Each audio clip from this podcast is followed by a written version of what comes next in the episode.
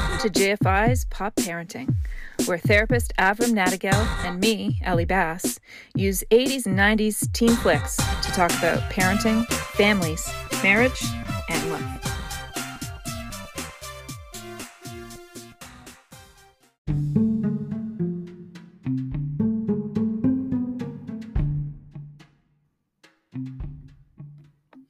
Hi, this is Ellie. This week on Pop Parenting, we're looking at the movie Parenthood with Steve Martin. We're seeing three generations of anxiety and coping systems in this movie. And we are also speaking about siblings, stress, fathers and sons, and how our unfinished business starts family fires. We also delve into the prevalence of anxious therapists and Avrum's deep love of Oreos. Here we go. Okay. How's it How going, does my Ellie? new microphone sound? you sound great. Woo! That's so awesome. It's so it's the difference is unbelievable. Really? Okay. Oh, that's yeah. Super cool.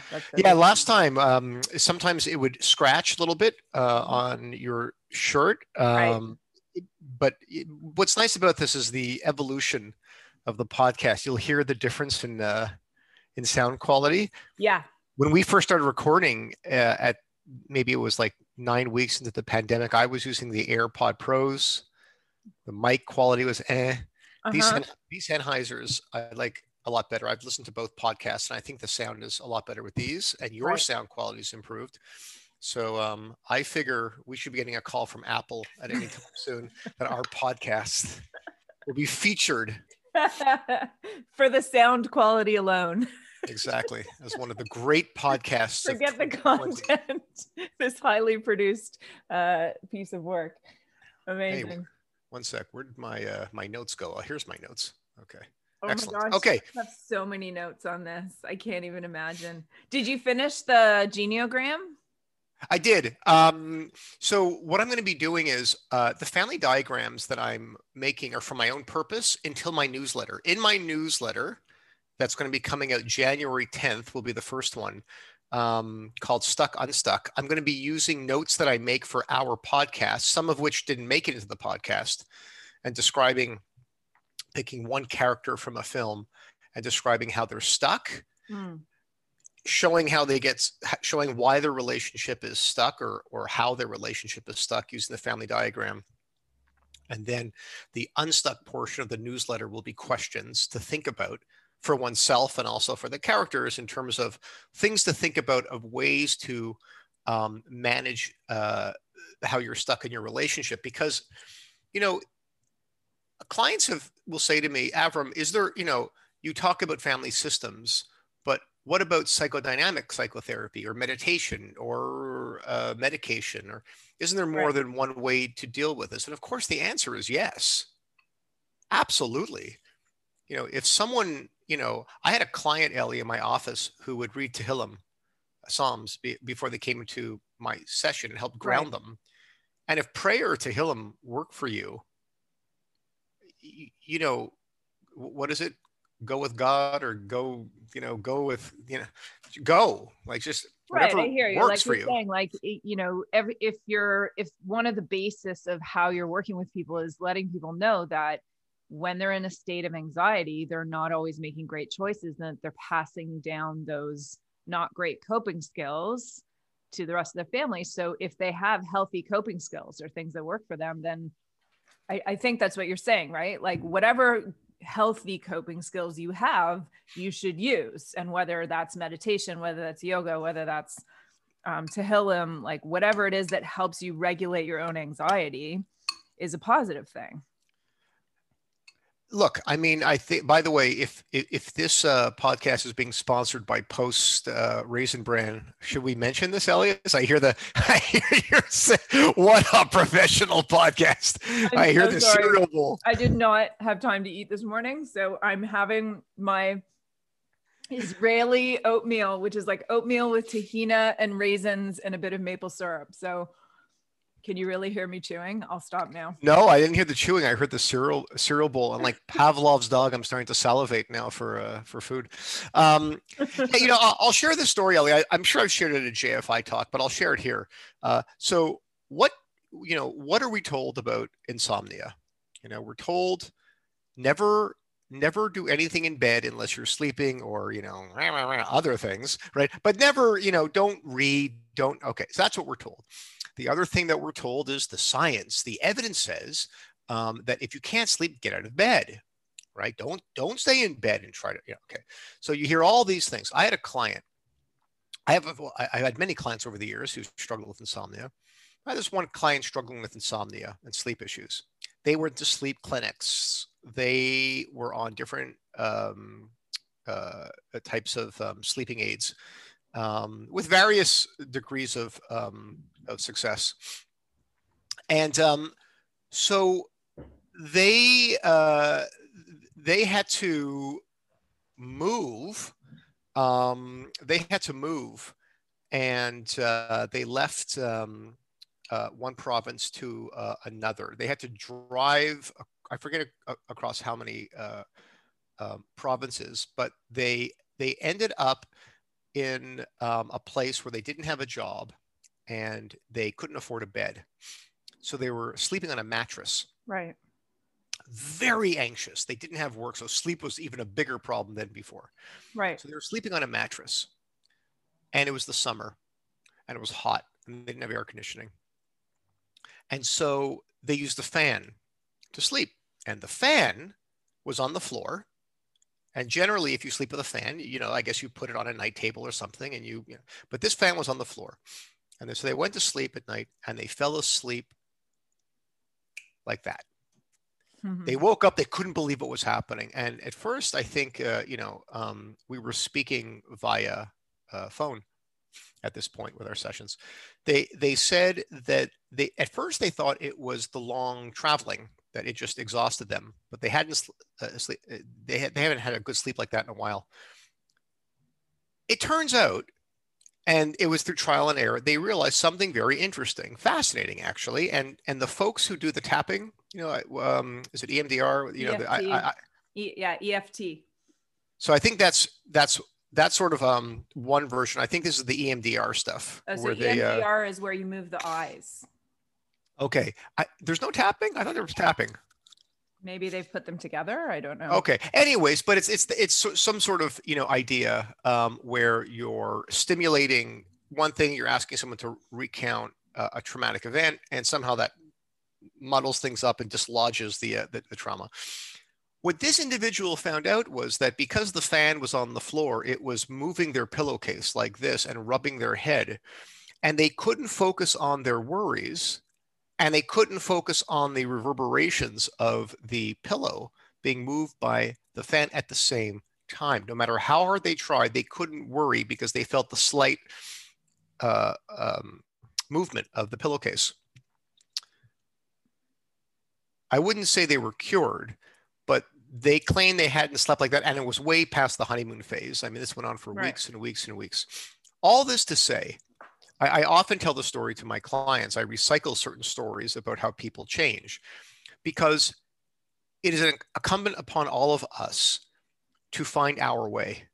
That is our task. That's what Murray Bowen would say about mm-hmm. people who are higher on the maturity scale. People who are higher on the maturity scale, they take into consideration what is normative advice about, you know, parenting and marriage and this, but they're mature enough to know that my way might not be your way. Mm and that it is my responsibility if I'm stuck in a way in my life to figure out how to get unstuck in my life. Mm-hmm. And I just want people to know who are listening to this that there are a lot of ways to um, uh, become more free and more creative um, uh, and more just and, and live a different way than what might be suggested by your pediatrician or your family doctor or a psychiatrist or me and so I really try to be open when people ask me about how do I manage my panic attacks or my insomnia or my depression. Um, I, I really try not to be too rigid in terms of what that might look like, but to be open to different things and try what I call self experiments. Little mini experiments you try over a period of five to six weeks and you monitor um, some sort of monitoring. And often, Ellie, the, the, the trick about so much of this kind of stuff is often the answers come when we're not looking like this individual who who tried every type of sleeping solution and they found it by accident right right so it's a big mystery sometimes how people get unstuck and grow. Um, and um, anyways, so yeah, or it's it's not not so much a mystery as much as it's a creative pursuit, right? We often think of it as something clinical, but it's actually more of an art. You know, you have to be creative with it, you have to be persistent with it, you have to fail and fail and then try something again and think outside the box. And so often, more often than not now, um, I think we talked about this. Like we were wa- one of the movies we were watching. Oh no, I was watching the new the Marvel series Shields, Agents of Shield. And so one of the agents um, says to the people that work for him, they come to him and they're like, "We only have two options. The guy can either explode or we can shoot him in the head." And and and the head of Shield turns to them and says, "That's not acceptable. You have to find the third option." And then they do. They find something that actually saves the guy's life but he's just like no there i'm sorry there must be a third option. And i've so much loved um, integrating that into my own work with myself and then however i work with other people like there's always a third option. Because these two aren't the ones so there must be something else. It just means getting creative. It means but i also think that you know this guy who was able to figure out how to sleep probably was able to deal with everything else better simply because he was able to sleep. like it's also hard to find third options when you're exhausted or in survival mode. Oh, look, I mean, you know, if you have a molar that needs a filling, um, all of your focal, a, a, lot of people will say, you know, we, you don't think about your teeth until it hurts, right. you know, um, and then, and then everything, an ice cube, a breeze, all of your attention goes towards that pain, which is why which is why, as critical as I am, and you've heard me uh, be critical about um, uh, some of the research and um, uh, I think the overhyping of uh, mindfulness meditation, specifically mindfulness-based stress reduction, uh, the world of my uh, MBSR. Um, the fact is that if you can meditate, if that is a practice that you can adopt, and you do it regularly, not reading the magazine, not reading Mindful magazine, and right. you know, but I mean, you you are a regular practice of meditation. One of the benefits, and it's a big one, is the ability to uh, sit with discomfortable, discomforting states and watch them come and go. That's right. Now, how long does it take to learn how to be comfortable with discomfort? I would say more than two weeks. Sure. so it is not easy. Yeah. However, however, it's possible. Um, anyways, yeah. So, uh, okay. Parent- should we, should we, should we talk about the movie? Yeah let's um well i mean I, I think that some of the things we just touched on um can be found in the movie why yeah, don't you do sure. your uh, standing on um, one foot uh, okay. introduction and then we'll get into it okay so uh, this week on pop parenting we are looking at the uh, steve martin actually i can't even say it's a steve martin movie because it is a real um, cast of incredible actors um, so uh, Rick Moranis, um, uh, what's her name? Wiest. Uh, yeah, go.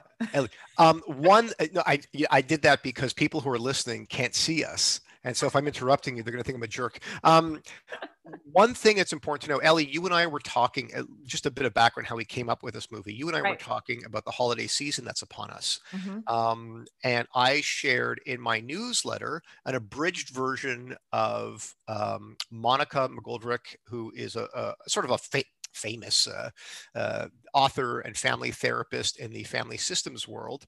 Um, she wrote she wrote a, a bunch of books on family diagrams and genograms, and her latest book she wrote something called the relationship rules. There are about 25 rules. They're oh, really I love that list. I that you used it once at one of the talks. It's phenomenal. Yeah, it's a wonderful list. What I did is I took the 25 and I took the 10 my 10 favorite ones that i think are applicable to the holiday season and i abridged and edited some of them um, so that um, um, I, I, just found that they, they were more uh, easy to understand with respect to uh, a family coming together in, in whatever way. And i I sent you a message um, asking you, what if we found a good film to talk about on the Pop Parenting podcast that relates to however you're celebrating Hanukkah or Christmas or whatever you're celebrating. I think that you know we are the we are a good you know medium to do that. So um, we threw around some names of movies, and then you threw back at me something that can apply to everyone, regardless of um, your religion or spiritual leaning and, and, parenthood. And I thought that was a mm. great choice because you could take what's happening in that movie. I think you picked a really good film for this because all of the dynamics that would happen at a Passover Seder or at a Christmas dinner or a Thanksgiving dinner, all is happening in this film. Yeah. Yeah, and it doesn't make a difference what religion you are, if you're atheist, whatever.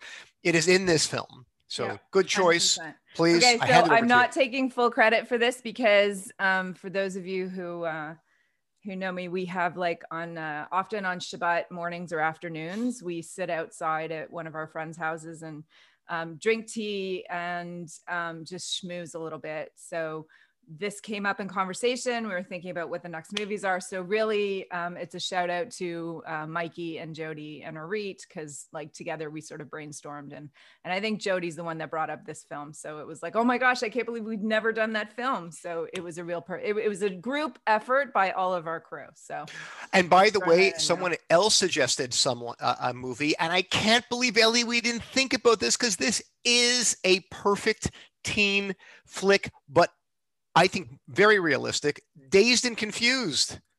Oh my god. Ellie. dazed and confused. We have to do dazed and confused. if for no other reason. I'm really happy in my life that I would never have to see that movie again, but okay. Why? Why? How come? How come?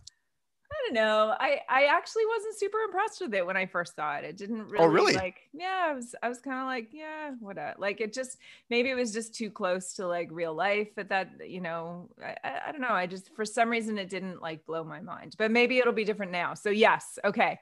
Dazed and Confused is on the list. I, like I think that. it reminded me of when I, I mean, uh, as much as Pretty in Pink and John Hughes films um, touched me at a certain level, Dazed and Confused really sort of captured the kids who were older than me. So yeah. if I was in high school in the 80s, there's that late 70s, early 80s crowd.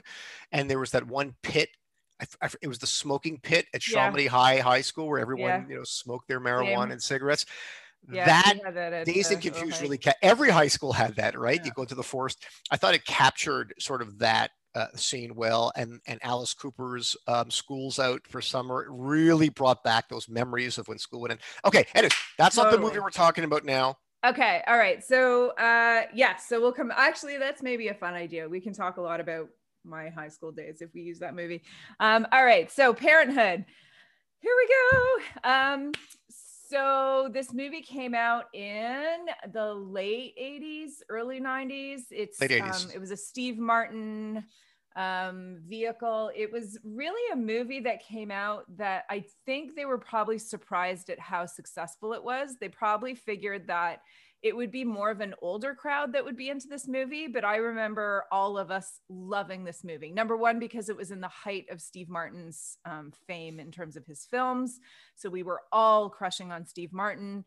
Um, and I think this movie just spoke to, like you said, it, it speaks to families across the board the struggles, the beauty, the things that you always wanted with your family but maybe don't have the things that you don't want in your family that you do have it really gives the whole so it's really the story of it's kind of following uh, one particular family. So you see three generations of the same family. The grandmother actually you see four generations because there's the great grandmother who sort of shuffles around and lives with all of them at some point. You see the grandfather and the grandmother um, and they're three kids. So it's Gil is Steve Martin's character. Sorry, they have four kids. Mm-hmm. Um, I'm not going to remember names now, but so it's, it's Helen. Helen is the Helen is the eldest. Yeah. Gil is the second eldest. Um, Susan um, who is married to uh, Nathan. There, yeah, Rick, Rick Moranis, Moranis, right? Yeah, yeah, yeah uh, with the uh, with the smarty pants kid. Yeah. And uh, Larry is the f up. Uh, yeah. The gambling. He has a gambling addiction. Sheep. Yeah, exactly. Yeah. And then we see they all have kids in in different sort of amounts and ages, and we basically are watching the dynamics between parents and kids between siblings. We're really just watching this really lovely, um, funny, kooky exploration of the main character, really Gil, where he's struggling because he felt his father was a terrible father. he's worried that he's also a terrible father because we get to see all these crazy images in his head every time his kid gets upset about something mm-hmm. um, like the shooter off the top of the roof of the of the university which which by the way um, when did columbine happen after when was that? that? that was way after right yeah and then columbine had a whole bunch of copycat uh, type shootings yeah i you know ellie when i saw that film that scene in the film in 1989, I laughed and I laughed. I don't know about you. When I saw, I hadn't seen that film, by the way, since probably 1989. When I saw that shooting scene yeah. now in 2020, yeah. it really sort of gave me, um, it was really weird. It was like watching um, uh, a lighter version of um, who, who did the Columbine movie called Columbine? Uh, oh, Oliver um, Stone? Was it um, Oliver Stone who did it? No, uh, no, it was. Oh no, Michael, it's the guy Michael uh, Moore. Michael Moore. No, no, no, no, the, no, the not the nonfiction. Uh, oh. Uh, the the fiction version of Columbine was oh, done by what's his name? Who did um who directed um uh, Good Will Hunting? Who was that again? Uh, Gus Van Gus Van. Gus Van Sant? Yeah, he did a movie called Columbine. Wow and it's pretty you know it's pretty jarring but i yeah. i that scene in 2020 i found a little jarring yeah. uh, watching because um yeah. while it was playful and and sort of a fantasy then it really became quite real and it still is it's still well it wasn't just fantasy then because what they had seen was there you know they already had the term going postal which oh, was yeah, a postal right. worker that had gone up to a bell tower. It was a, a replay of a of something that had happened many years earlier, and it was an adult. It wasn't a kid. And Michael Douglas did Falling Down. Remember the movie Falling yeah. Down, where yeah. th- that also played on the idea of of someone just you know something snapping in someone's head and just you know shooting up a whole bunch of people. Yeah, so that was right. already part of the public discourse. It was already part of, but there must have been a certain amount of time that had gone by where they could actually just make a joke about it. But yeah, certainly it, it wasn't. Uh, even though it has echoes of it, it wasn't the same like as a high school shooting, which is what we had been seeing. So, but yeah, for sure. When I was watching that, I was like, yeah, we don't make jokes about that anymore. That's like not- even at École Poly- Polytechnique with the women yeah. who were killed in Montreal. Right. That was that was I think because I was in university, so that was um, that was the mid 90s or, or right. early to mid 90s. I forget the year, but uh, I, my friends and I were actually three blocks away from the shooting. Yeah. Uh, the ambulances and police cars were running by. We're like, what the hell's going on outside? Um, so in a way that that was unintended but thinking like an author you know foreshadowing of yeah. what we were going to be dealing with um, and still are in many ways with the you know police officers in high schools and metal detectors and yeah and i think it also it illustrates in our mind the worst case scenario that's where he went for worst case scenario and this really is one of the worst case scenarios it's mm-hmm. it's a horrifying prospect um, not just that your kid could be in the line of fire but that your kid could be the one firing the gun and that somehow you you know your your poor it. parenting right. or or what I hear more often in my practice, your poor genes. You know, people will say this to me, mm. and I think there's an element of that. You know, we are just a, a you know, a combination of psychology, biology, and upbringing, and you know, it's uh, uh, so you know the the amount of guilt and the amount of pressure some parents, and I would say by some I mean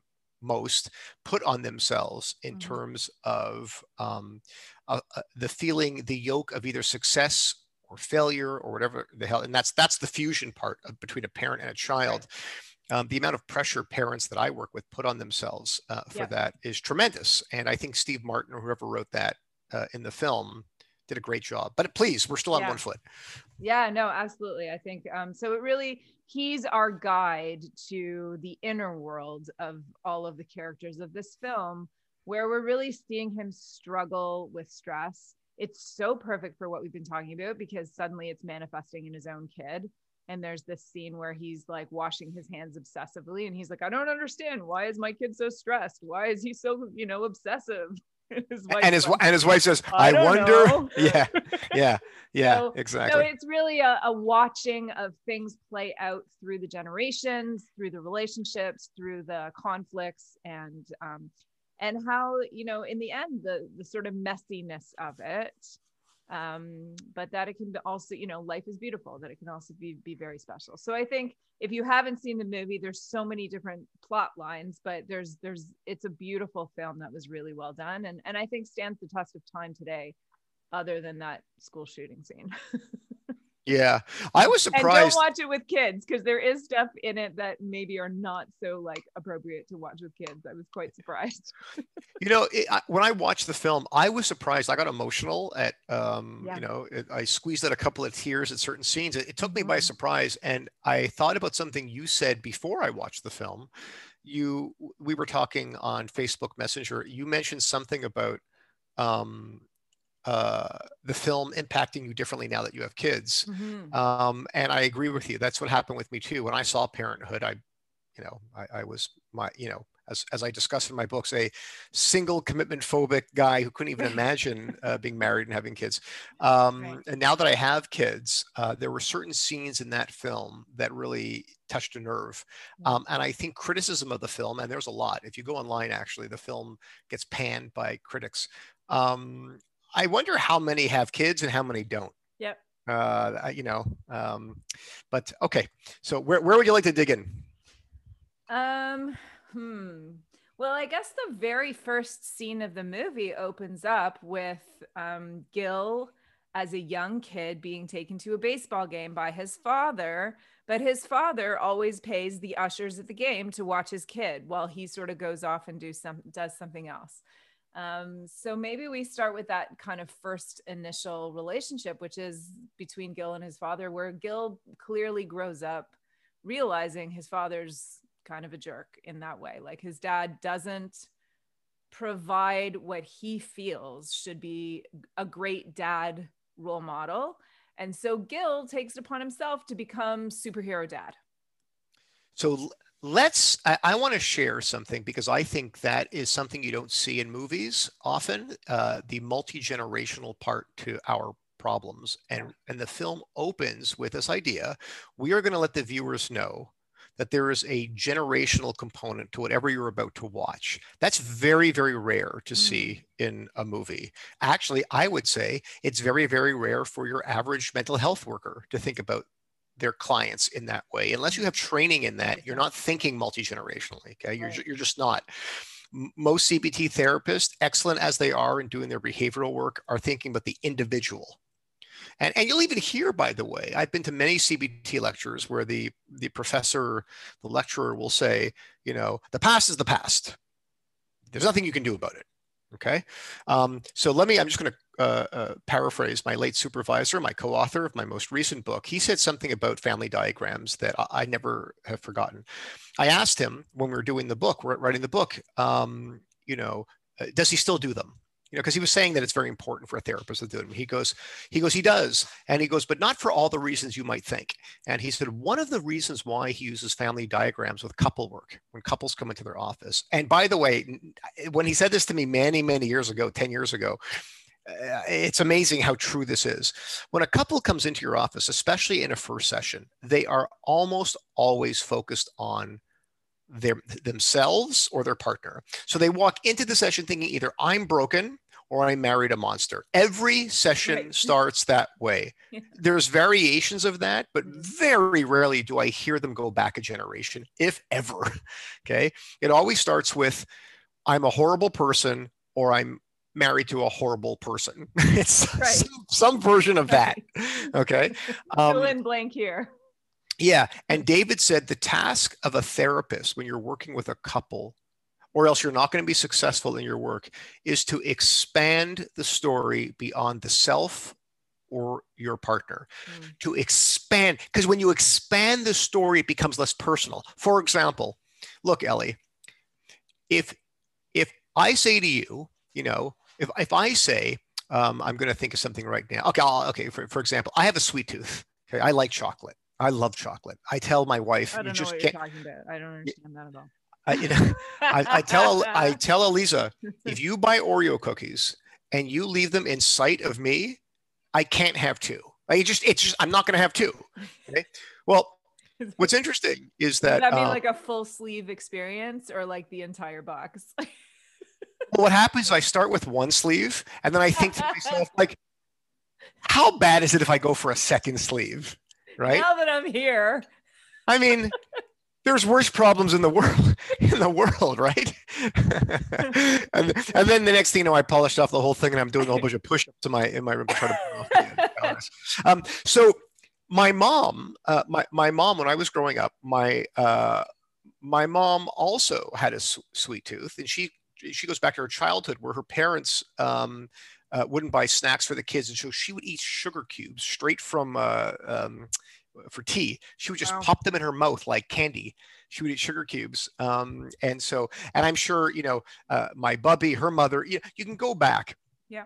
When you hear that story, as much as of course there is something that I need to take personal responsibility for, it it sort of it it lets you know that uh, what you're up against. It also lets you know it isn't a personal failing on your part. There isn't something that you came up with because you're such a nasty, disgusting.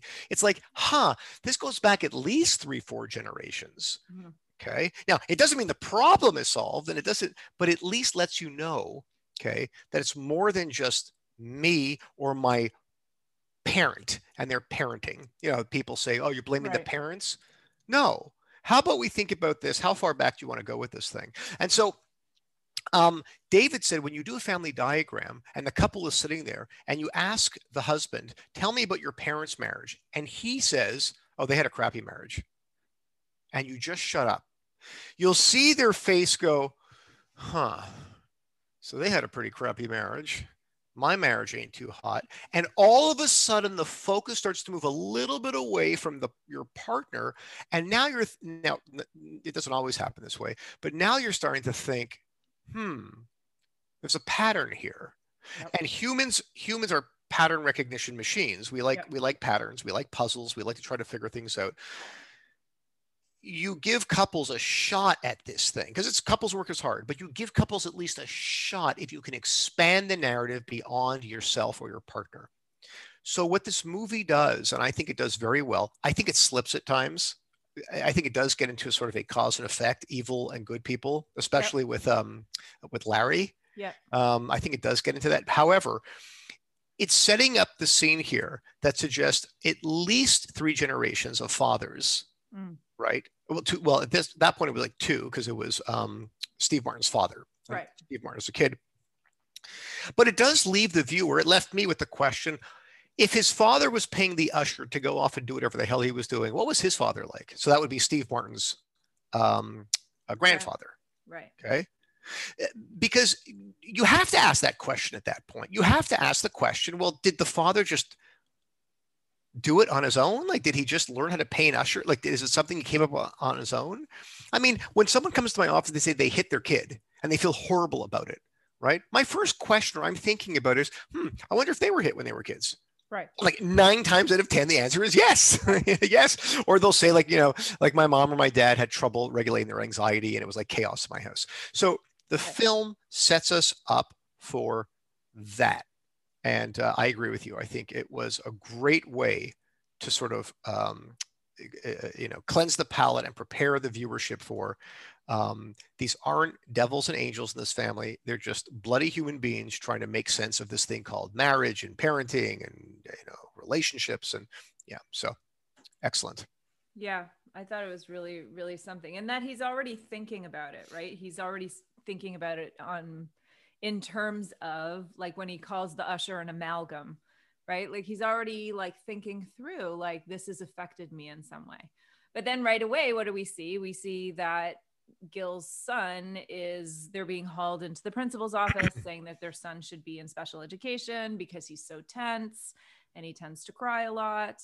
Um, so we're right away now seeing that direct line like you said from the grandfather to the father to the son there's something going on where they're not coping well.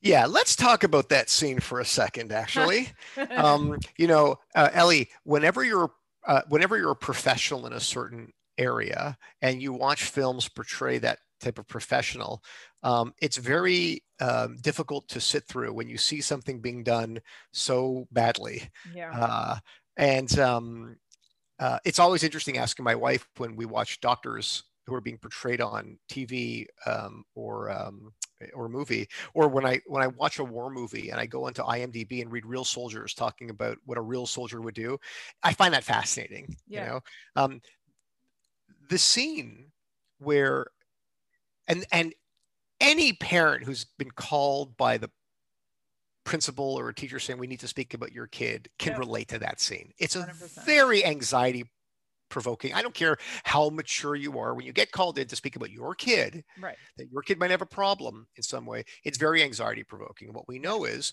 the more our anxiety goes up, okay, it's a system that chances are if a principal is calling you in, their anxiety is up too. They're human mm-hmm. beings too. So, right. what do we have here? We have a situation where the principal is likely anxious. How do we know? Well, Ron Howard doesn't exactly share with you in this, but there's hints. And here's what I would, this is what I noticed. Mom and dad show up to the principal's office to talk about their kid. They're already super anxious. The principal does no favors to this family when right. they call the therapist into the room who says, I've been working with your kid for months. Yeah. now, imagine. Yeah. We talk about triangles. Talk about being on the outside of a triangle. Right. Your kid is working with a therapist, and the first time you're finding out about this is in the principal's office. Right. That, now, this and would there's never, an issue, and they're saying you have to take him out of the school. Yeah, it's just now, nailing. This would never happen. Let me be clear. Right. This would just right. never happen. Okay although I don't know, maybe the writer, because my understanding is there were three or four writers. Um, if you read the Wikipedia entry, there were three or four writers, and, and they they um, brought in their own childhood experiences into the film. So a lot of these are based on it was an amalgamation of different childhood experiences of the writers. Yeah, and I film. think looking at that time, there was no kid glove um, treatment in that time of being careful of not saying the right thing, like a lot of the time look i mean even when we saw in dead poets society when they call the parents in and get this kid to sign a contract talking about you know kicking his teacher out of the school and the parents are like sign the sign the contract. Like there was kind of no trying to make it easier for anyone i it seems in that time. We're in a really different place right now culturally where everything is very politically correct and trying to say the right thing and be having being empathetic and like all of these things which has its beauties but also has its drawbacks. And and I but I like what you're saying too because I think it hits on something that we don't address which is often not often but sometimes when a teacher calls about a kid the teacher's also anxious and not coping well and I think that that doesn't get spoken about because we want to back up our teachers and have a united front as adults and present. And of course, if your kid is acting out, then there's going to be uh, some way to address that. But nobody ever really addresses, though, that the teacher also isn't coping well in their environment. Um, and it isn't necessarily the way they're addressing it, isn't necessarily going to solve the problem. Yeah, uh, Ellie, I'll tell you something. What you're talking about right now, it's so important. Um, uh, when I used to work at CAMH, uh, I worked. I was the supervisor of a program where we would give talks about addiction and mental health issues in high school. So the kids would come in for an assembly. My staff would go and they would talk about whatever schizophrenia or depression or whatever the case may be. But I would do the talks for the important, like the, the teachers and the principals, right? So because I was I was the supervisor of the program. So, anyways, they called me in to do a talk about. Um, I don't know, mental health issues in one of the high schools. Um, and there was about 40 teachers there. It was a lunch and learn. Uh, I think I made it three minutes into my talk and a teacher asked a question and it was about their mental health issues. And the next thing, the entire 45 minutes was spent about why are we not, why are we neglected in this? We're so anxious. And what I heard from these teachers is that they're asking us to be the parent, the police officer, yep. the guidance counselor, the tutor, the and they're like we're burnt out. Yep. The the parents expect us to do all of this. The principals expect us and so this really touches on what Murray Bowen used to talk about in yep. terms of anxious systems produce anxious adults yep. or anxious kids. Yeah no okay? only that and then they wonder why kids aren't functioning or don't have the same attention span or there's no more school nurse there's no more arts there's no therapists in the school. If there is it's like maybe one person for like 300 kids. Like there's zero support and then you're asking these teachers to be all rules at all times yeah um, Yeah, no, no, no. Look, I mean, it, it's it's it's it's it's. But again, that isn't the problem. Right. The teachers and the schools are part of a bigger system, which is That's our right. society. So it's the problem is not. You know, some people would say, "Oh, it's the principal's fault." No, it's not the principal's fault. It's the mayor's fault. then it's like you say, you can just keep going back and back and back. It- And it's, it, anxious systems, you know, are complex. But the point of this is in the film, in the film, any therapist worth their salt should have been able to read that room a million miles away. What do I mean by that? The therapist, and, he, and it's a movie, but the therapist should have known I'm going to walk in, I'm going to hit these parents with a two by four across the head. That I've been working with your kid. Oh, by the way, we haven't told you. okay. Right. Oh, oh, and by the way, we're going to ask you to take your kids out of the school. They should have prepared. But what happens? You see this, the parents start fighting right. in the office. That is not because they have a bad marriage. That is because they had a two by four hit them about their kid who they're already anxious about. So what do you have? You have a you you you probably have a situation where you have an anxious therapist who knows they got to deliver really you know not great news, an anxious principal who who you know doesn't want to be there, and you have two anxious parents. There's no leadership there. There's no one calming the waters, and then it just gets worse because when when the mother, God bless her, you know, took what I would consider to be a wise, albeit a little anxious um, approach to this. And she said, uh, what did she say? Um, she said something about herself. Um, uh, oh, when, when he was born, we spent too much attention. Remember, she yes. said that, right. oh, right from yeah, the minute we he were, he was our first and we were so nervous all the time. And, you know, And- whenever he would scrape his knee, like, right. And, and and by the way, um, it was only when I retrained in family systems therapy that I asked questions about um, uh, how were you doing uh, um, in utero when the when your first child was in utero or your second child or before you uh, were pregnant. How much anxiety was in the family? Before I discovered family systems, I never considered uh, in utero or before the baby was born. Murray Bowen was the one to say that when the baby is born, you don't want to ask how they're doing when the baby is born because everyone is stressed when the baby is born. Right. You want to ask what happened during the pregnancy, how are the finances, was there any chronic health issues, what was what else was happening in the family, and before the pregnancy, was it a planned pregnancy, were there miscarriages? You're trying to understand when the baby comes plop into the world, what was happening before that? Because what was happening before that, whether through we now understand how stress and anxiety goes into the placenta and blah blah blah and all that, and also just uh, psychological factors. We want to understand what was this child up against before they even came into the world. yeah. So the mother is actually providing very important information. What does the therapist say? Do you remember what the therapist says to her? No, how does he respond? like your typical therapist, like you're bloody typical. You know what he says? Uh, well, the evidence suggests that actually this is mostly a neurochemical thing. You, you, you don't remember he, he says that line? He says, Wow. "Oh, actually, no. The evidence suggests." How many therapists do you know pull that that evidence-based thing? They do it all the time. They'll say, "Well, the evidence actually the the research suggests that." Right. And now here's the Mhm. thing which layperson is going to go, Can you show me the research so I can go look it up and see if I can? Ellie, watch any JFI talk. You'll never forget this now. Watch any JFI talk when one of your clinicians stands up and says, um, The evidence suggests that, um, uh, you know, um, scratching your right ear uh, helps with clinical depression. Watch how many people in the crowd raise their hands at a JFI seminar and go, Oh, can you send me the study?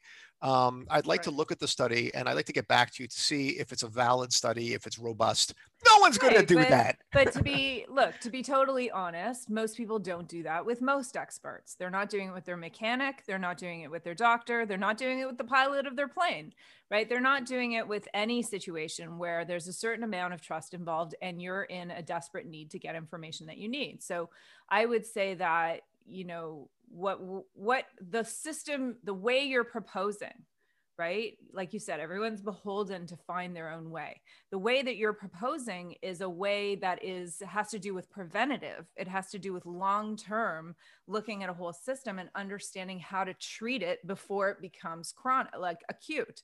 But most people like when you look at cbt or things like that they're treating something in the moment that's already in crisis mode they're not and that's why they're not saying let's look at the past because looking at the past is something that you do when you're calm and when you're able to start to like look at the whole thing and heal it from the roots up.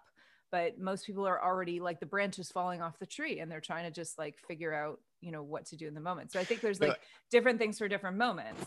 Everything you're saying is true. What i'm saying is that i think that when whenever therapists do that thing the mother is saying actually i want to take some responsibility for this yeah, and the I therapist robs yeah. her of that by saying right don't worry about that. It's actually just your kid's brain. And he doesn't okay? even address that with her. Like, I hear what you're saying. So many parents go through that. Exactly. Right. He doesn't and, calm it down. And that's why I'm right. I'm I'm assuming it's an assumption on my part that he is as anxious as the parents. That's where I'm right. going with this.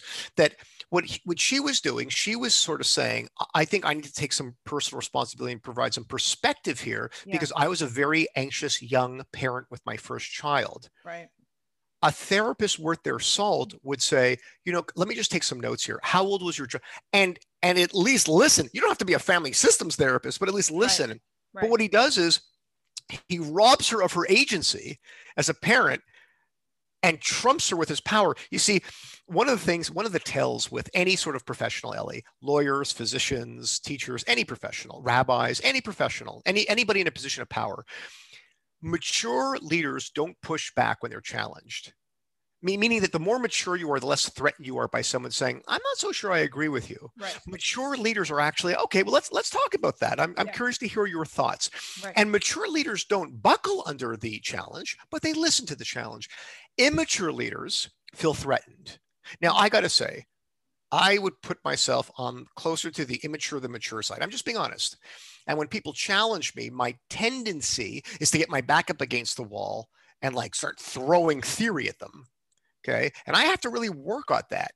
Um, so when I saw that scene, all I saw was a whole bunch of people being very anxious.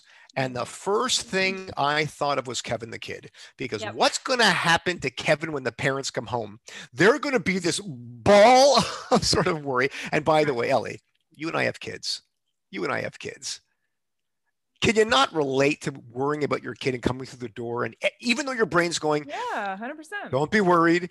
Keep it calm. It's so hard to dial that down when you're worried about your kid you love. Yeah. And I also think it's so important what you're saying about leaders when that, you know, a mature leader doesn't get threatened. So, but even as parents, like, the place where the places where I feel confident and clear about my principles and about how I feel about this thing, my kids can push back on me however much they want about that particular thing. Right. Like, you know, to, to give an example, which is just an easy one, like kosher. I'm 100% clear that we eat only kosher food. So for my kids to come to me and say, you know, I really want a bacon double cheeseburger, I'm not going to get freaked out. I'm just going to be like, huh, well, what is it about a bacon double cheeseburger that's interesting to you? Because, you know, I, I would love to know more about that. It's not going to freak me out because I already know what the answer is. And I also like, I'm, I'm cool with them. I'm happy to have the conversation because I think it's interesting. But in the places where I'm not okay, those are the places where I'm going to be like, how, you know, why are you saying that? Like, just go finish your homework. You know instead of engaging in some way. So i think that's a really interesting point like not just with leadership but also as parents. It's the place where we're not okay that we're going to freak out when our kids bring up that subject. Yeah i think yeah um so what you know this this idea of um you know that you have come to a place ellie within yourself of uh clarity in principles and action because it's not just a principle of kashrut, but that you live that way and that you eat that way and that you're not sitting there in an existential like angst every day in terms of, you know, oh, I want that bacon double cheeseburger so bad. It's like, right. This is what I do. This is what I do. And I've spent many years thinking about this. Um, this is what um, uh, you know Bowen and Friedman, all these guys talk about finished and unfinished business. Mm. Finished business is when there's a rapprochement within yourself, and you're just not threatened by different ideas. It's like, oh, that's your way. This is my way. Right. And that's your way. And that's and that's fine. And I don't even have to like your way, by the way. Yeah. But I don't need you to be a certain way to calm me down.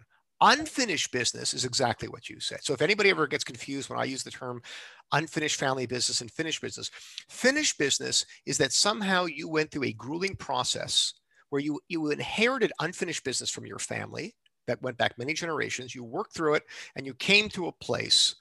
You came to a place, and you can say peace, peace, more or less. And I don't need you, my child, my spouse, my boss, to be a certain way to calm me down. Unfinished business is I need you to do something because I am so rattled by this thing mm. that when you do that thing, you're throwing gasoline on my um, ambiguity or my confusion about this thing. Right. So if you're ever confused about where your unfinished business is in your family, what I tell my clients is right. whenever you get really worked up and you're frothing at the mouth and you're you're losing your that is unfinished business in your family that that's that got passed down Right. And the good news is if you can identify that, right, you can do something about that. The problem with a lot of people, and I hope I offer this to my clients in my practice, they come in with an, with a, a lack of understanding of what unfinished business is, mm-hmm. right? right? You know, um, like this and, just bugs me or or my why would my spouse do that why are they make if they love me they wouldn't make me feel so guilty and bad right. right why don't you love me you said you loved me when we were dating right why are you so mean? like that kind of stuff. Mm-hmm. if you can help people appreciate that um, that there is a knot uh, like a shoe knot that was passed down through the generations it's in your lap and let's say you're alive god willing 75 80 85 years you have an opportunity to undo the knot. If bowen was correct if you don't undo that knot which is fine you will pass on that knot some a little bit more to one child, some a little bit less, but they'll both inherit that knot. And it'll be up to them now to see what they do with that knot. Right. And so you're, you're, you're touching on um, such an important part um, of, um, of the work that I do anyways, but um, of where, where, this film goes and, and how the film sort of weaves its way through um, this sort of projection of anxiety, in particular onto Kevin. But what's so great about the film, Ellie, and maybe maybe you can touch on this is how each of the parents are all going through the same thing. The film yeah. sets you up to think it's about Kevin, but it's no. not about Kevin. It's an anxious family, and they all yeah. manifest the anxiety differently. It's yeah, beautiful. now that I just started to see that as you were talking, like that, each of the siblings coped with their um, intense father in different ways, right? Gil becomes tries to be the super dad um, the other woman gets into a marriage where she gets divorced, and her line is "Men are scum." Right. The, Actually, to the point where she tells her son, which, by the way, yeah. is heartbreaking. Yeah. In 1989, it was heartbreaking when Helen told her son that you just have a rotten father. He's right. just a rotten man. It was heartbreaking then because um, that was right around the time. I don't know if my dad and I I, you know what? I don't think my when I saw this film, my dad and I at that point just did not have a relationship. Mm-hmm. So I related to it, but in sort of a dysfunctional way, meaning that I just have a rotten dad. In 2020, what broke my heart is that too many people would agree with her that there are just rotten parents and then there are good parents. Right. Um, and so, uh, yes, so you're right. Helen, Helen manifests her anxiety as a lack of awareness in herself in terms of how did my marriage end in this way, and why am I so angry, and you know all this unfinished stuff. And she projects it onto her kid, right? And you see that how that manifests in his life, how he's sort of very shy and introverted, and uh, a heartbreaking scene that telephone call with his uh, yeah. with his dad, um, Gil, and then um, who do we have here? Oh, then we have Susan, right? Who like marries a father figure. except, did you catch her? Did you catch her anxious thing in the film? She, there's one little thing she does that is the tell of what yeah. her thing is. Yeah, what is it? She she eats the the she, food that's hidden in the closet. She eats the junk food that no one in her house is allowed to have. She's all skinny and kind of sultry in the film, but when no one's looking, she's got that thing where she has her shoebox of goodies that you know. It's kind of like f you. It's it's the way but she I, sort of rebels but I thought even more of a tell was when she was describing the early parts of her relationship to her sister in law, where she said, um, you know, Nathan came along and, and oh. got my life together. You know, with him, he told me what to do. He got me on the straight path. I was kind of wild and untethered. And he's the one that got my life together and she really like she marries a father figure you know in this very sort of funny way and so you know but then that's the part that she hates about him right My entire book, I Yeah. spend a good third of the book saying, uh, using Jerry Maguire though as the film Right. Jerry Maguire as Yep. the the metaphor that, and this is not, and- this is very important. It is not a fault of marriage, but it is the way that we are drawn. When when you call your friend after a second date, and your friend says, "What did you think about?"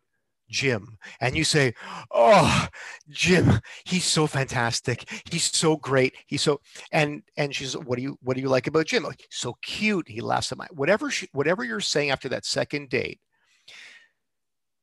What my late supervisor used to say is there is something about that person that subconsciously and consciously they complete you in some way that you can't complete yourself. You might not be aware of it. You might even be aware of it. I'll give you an example. I, I use this in many of the talks. When I met Eliza, even before we went our first date, I knew she was in medical school. I grew up in a family where doctors were just like they could do no no harm. I mean, doctors were just the uh, epitome. And if I figured subconsciously, if I could marry a doctor, right, I just go right up the chart in my family as you know the, the anointed one without going to medical school, by the way.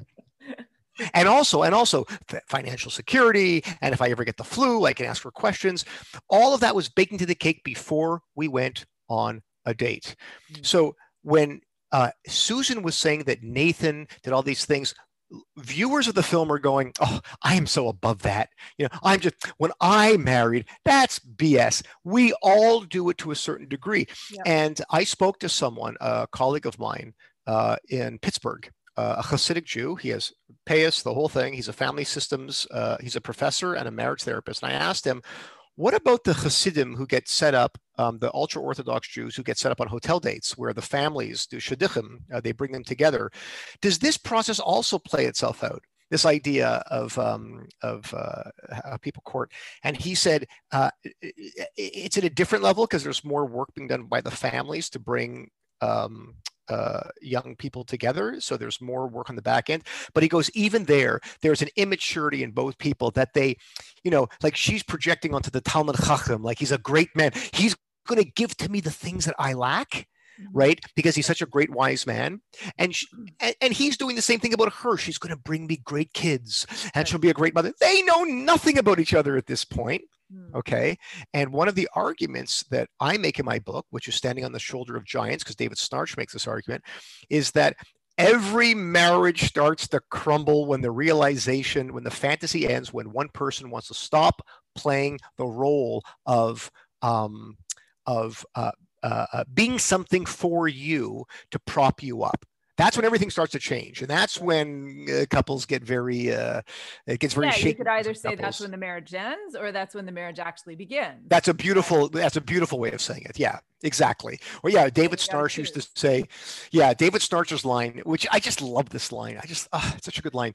Uh, everybody, um, everybody gets married for the wrong reasons. It takes being married to find out what the right reasons are. Mm. Which I, I just love that idea, and I think that that's what you hear Susan saying. Yeah. I married Nathan for these things, but you could see Susan is becoming more competent now in her life.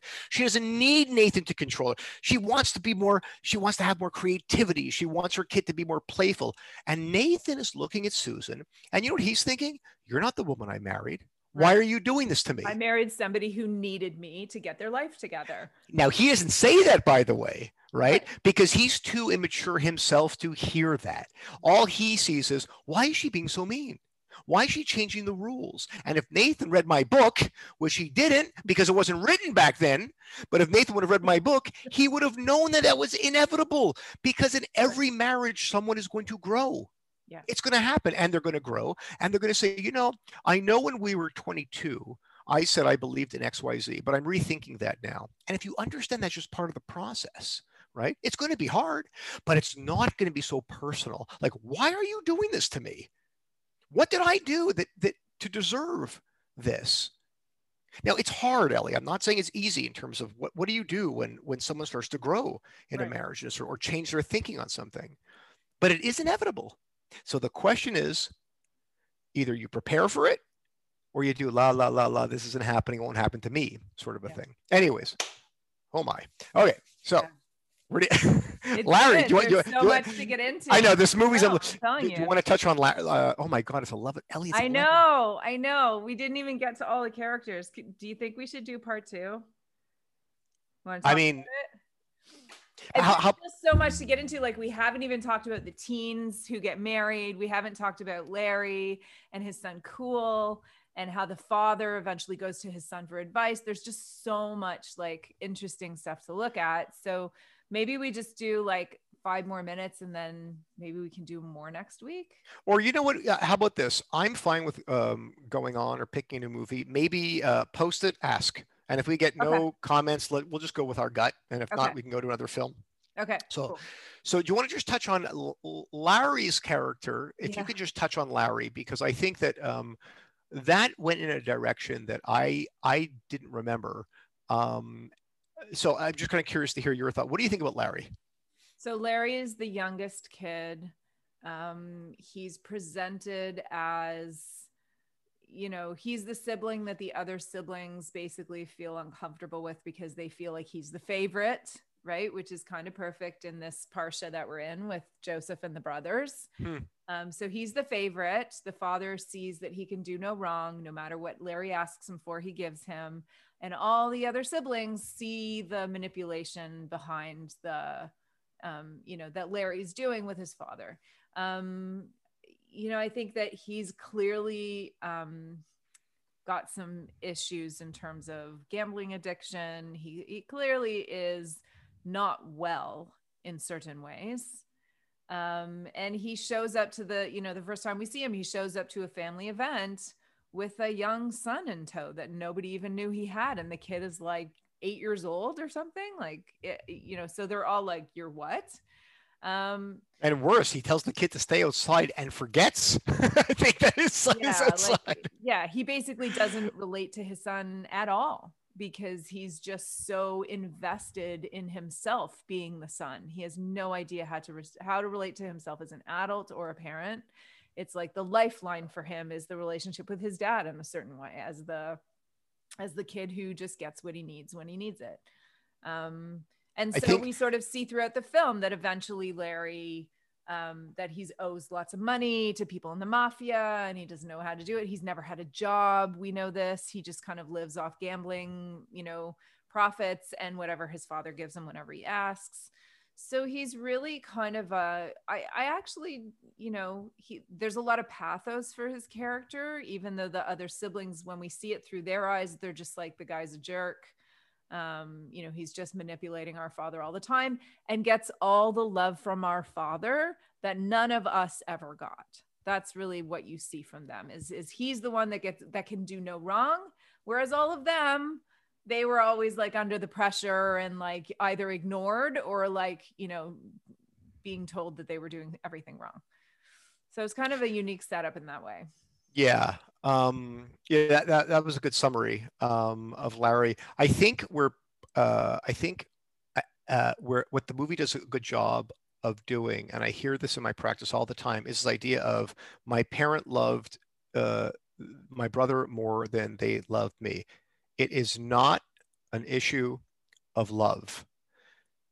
Frank does not love Larry more than he loves Susan. He is more anxiously focused on Larry. He identifies with Larry for some psychological reason that we don't know. So let me be clear I don't know why he does that. But here's what I know about families the myth that we treat all our kids the same is a myth. Right. The only people who say that don't have kids, Right. okay?